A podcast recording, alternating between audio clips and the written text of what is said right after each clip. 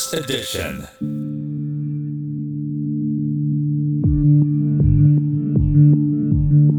NRI Voice First Edition. こんにちはサシャです。この番組は NRI 野村総合研究所が誇るプロフェッショナルな方々がデジタル変革をテーマにシリーズでじっくり掘り下げてお伝えしさまざまなビジネスとヒントに変えてお届けする音声プログラムです。お話を伺いするのは NRI コンサルティング事業本部シニアパートナーの青島実さんです。どうぞよろしくお願いいたします。よろしくお願いします。えー、さて前回はリカーリングビジネスとは一体何なのかというところを掘り下げて分かりやすく説明していただきました。今回は、えー、一体どんなテーマなんでしょうか？はい、えー、今回は引き続きですねなぜ今リカーリングビジネスかについて引き続きお話したいと思います。NRI Voice. NRI Voice. First Edition 前回のお話では製造業の世界でもリカーリングモデルの重要性が高まっている、まあ、今までそういったこととあまり縁がなかった業種にもというお話でした、えー、その背景について事例も交えて伺ってきましたけれどもいくつか企業名も前回出ました具体的な事例としてさらにちょっと掘り下げていきたいと思うんですがあのなんといっても前回印象的だったのはリカーリングモデルといってもえー、一言では言い表せないほどいろんな形があるんですね。そうですね。あのまさしくあのリカーリングモデルにはいろんな型があります。えー、まあ、例えばですね、定額型、あの前回もですね、サーシャさんおっしゃっていただいたようなサブスクリプションっていうモデルですね。これはまさしく最もポピュラーなモデルです。もう本屋に行ってもサブスクリプションっていうタイトルの本ってどこにでも売ってますし、ましもして、ね、かつ、まあ、CM でもですね、あのサブスクリプション、サブスクってね、言い方してますけど、はい、まあサブスクってもう何でもサブスクになっちゃってますよね。で、はい、まあこの定額ってのは一番ポピュラーではあるんですが、まあこれ以外にもいろんな型があるんですね、タイプがあるんですね。まあ、例えばですね、面白いのはですね、あのグローバルモビリティサービスっていう会社がありまして、ここがやってるサービスっていうのは、はい、IoT で融資をするっていうモデルです。これ、あの、日本の、日本の会社なんですけれども、あの、フィリピンでですね、はい、あの、三輪車を使った、まあ、三輪バイクを使った、まあ、いわゆるあの、こう、バイクタクシーですね。で、これ、バイクタクシーやる方っていうのは、はい一生懸命働いて、えー、その元手を作るためにですね、まあ、バイクを使って働きたいんですが、でも元手になるバイクが買えないということがあります。これを、まあ、IoT をつけたですね、まあ、IoT でですね、どこにいるかっていうことがわかるようなバイクですね、まあ、このバイクをですね、もう、あの、何の余震もない方に、まあ、提供すると。で、この方々が、まあ、実際その働いたお金の中で、まあ、定額で返していくと。いうモデルなんですけども、こういったあのいわゆるこう継続型で事業ができるんですが、これ、ある意味こう融資モデルにもなっているっていうのが、グローバルモビリティサービスになっています。これ、あの過去事業ができなかった人に事業機会を広げてるっていうことなんですよね。なるほどその提供する側からするとその盗難のリスクとかであのあまりこの信用力のない人に対して融資できなかったものが、まあ、その IoT の位置情報のサービスでできるようになったとそうですねこれ位置が分かるっていうのともしあの支払いが悪かったらですねバイクを止めちゃうっていうことができますので、はい、そういう一工夫が入ってですね。で、あともう一つあるのはですね、成果報酬型っていうモデルです。これ例えばですね、あの GE のジェット機のエンジンですね、これあの稼働時間、はい、回転数などで、えー、まあ、いわゆるお金をもらっているということで、ただ単にエンジンを売るというよりは、その成果に対してお金をもらっている。まあ、もしくは、前回ちょっとお話ししたケーザーというそのドイツのコンプレッサーの会社。これは、コンプレッサーを売るのではなくて圧縮した空気でお金をもらっていると。いうこんなモデルも出てます。はい。そうするとあの事業主的にはあれですか？例えばあんまり事業が回ってなくて使用回数とか使用頻度が下がればそれだけ経費が下がるってことですか？そうですね。これはあのある意味ですね、あのこう顧客からするとですね、使った量だけお金をもらうということになるので、まあ、メーカー側からするとそのお客さんがですね、どれくらい使うのかというのを事前に精査をするということになりますし、あと、ユーザー、お客さん側からすると、えー、資産固定費化、まあ、いわゆるこう資産化しないわけですよね。なので、はい、まあ、使った量に対してお金をもらうということで、変動費化できるというメリットがあります。はい、で、あと、2つほどタイプがありまして、えー、それがマネージドサービスって言われる、まあ、機器を売るのではなくて、機器の運用から管理すべて、えー、まあ、メーカー側でやってあげるというモデルです。これ、あの前回お話しした副写機のメーカーの話。これ、あの MPS ってマネージドプリントサービスというモデルがあるんですが、これは副写機を購入するのではなくて、厳密にはですね、メーカーがこう、リース会社、金融会社を使って、お客さんのところにコピーを置かせてもらうわけですけれども、まあ、お客様からすると、自分の資産にはならない状態で、使った量に対して、えお金を払うと。いうことになります。で、これメーカーはですね、機器の最適な配置、それからあと故障がないように予兆保全、まあ、こういったところもサービスとして全て込みで提供する。これ同じようなことをトヨタ L&F さんはフォークリフトで提供しています。あとは、はい、えっ、ー、と、最後のモデルっていうのが、これデジタルワークを構築支援、はい、まあ言ってみれば業界プラットフォーム型ですね。まあ、要はこう業界の中で、えー、ワークフローをですね、一括でデジタル化することによって、まあ業界のプラットフォームになっていくと。えー、いうものですが、これはあの前回お話しした小松さんが提供しているあのスマートコンストラクションというのはこれの代表になります。なるほど。あの今の5つの事例を挙げていくと、まあ、サブスクリプションを抜くとどちらかというと、まあ、企業間同士、えー、B2B の事例が多いんですけれどもその中で前回でも話に出た Amazon というと我々の、まあ、日常生活にも非常に身近な、えー、そしてサブスクリプションを現にやってますがこの Amazon は事例としてはどの位置づけになるんでしょうか？そうですね、これまさしくあのサブスクリプションモデルなんですけれども、これはもうあのまさしくおっしゃるようにですね、顧客に対してはこう無限大の提供価値の広がりを、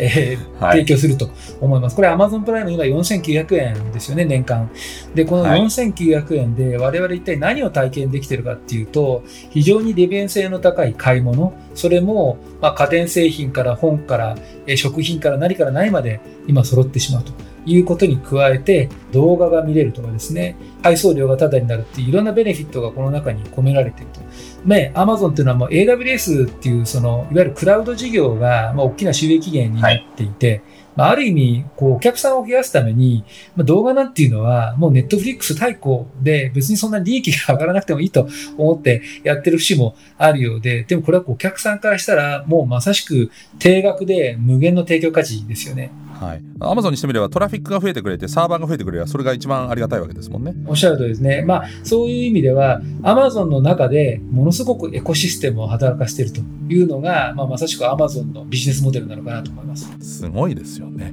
別に物を売らなくても赤字でもいいっていうそうなんですよだからアマゾンずっと赤字でもあれだけ企業価値が出てたのはまさしく利用者を増やしていくことでその先に非常に大きな企業価値が実現できるということを投資家はみんな信じていた、まあ、それがまさしく今実現しているということだと思いますね。うん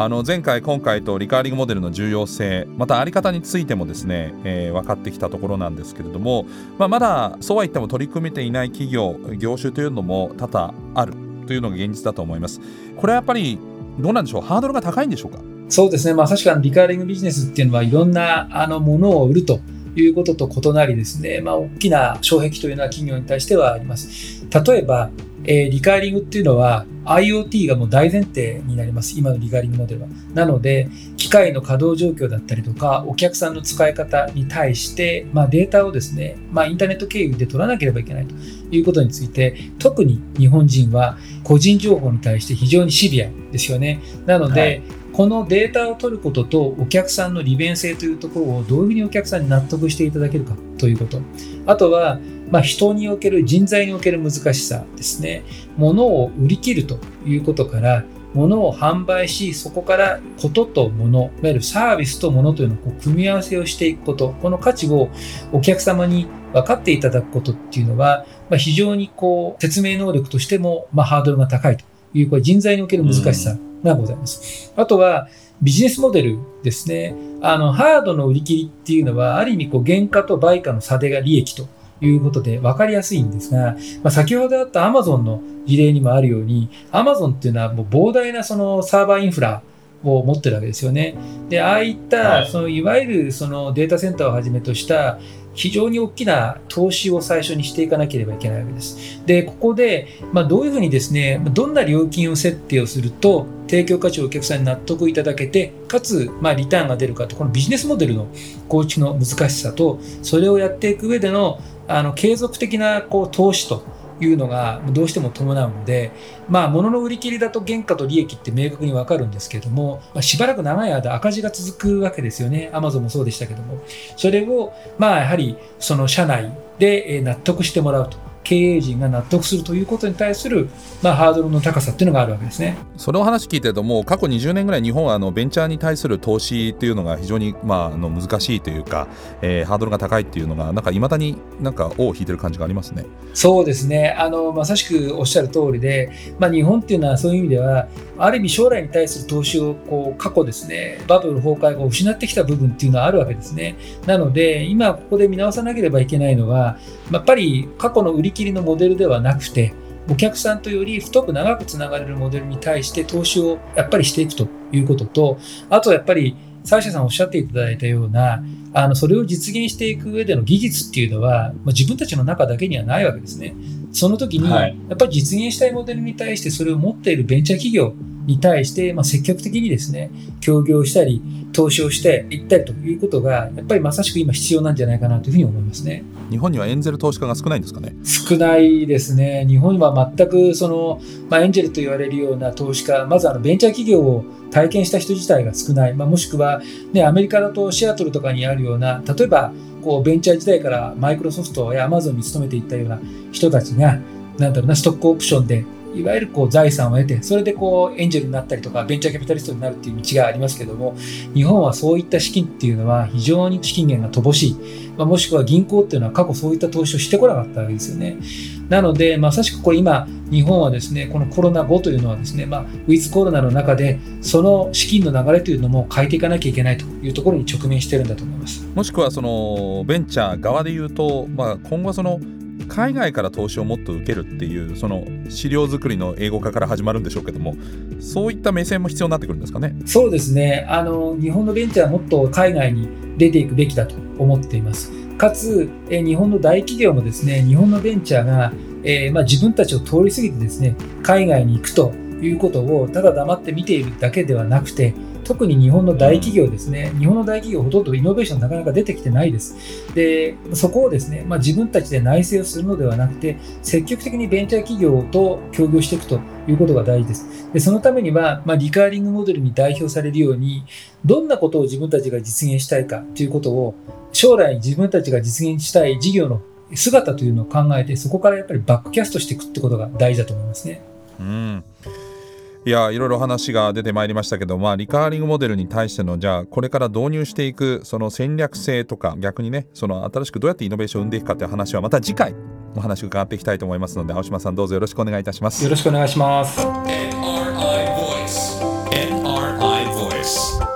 First Edition サーシャナビゲートでお送りしてきました。NRI Voice First Edition いかがでしたでしょうか？さまざまなリカーリングモデルのハードルそして、えー、可能性というのを感じましたけれどもさらにこの辺の深い話は次回伺いましょう。この番組は Apple や Google などのポッドキャストのほか NRI のウェブサイト内からもお聞きいただけます。NRI ボイスで検索をしてチェックしてください。NRI Voice First Edition 次回も引き続き青島みのるさんにお話を伺っていきます。ではまたお会いしましょう。ナビゲーターはサッシャでした。バイバイ。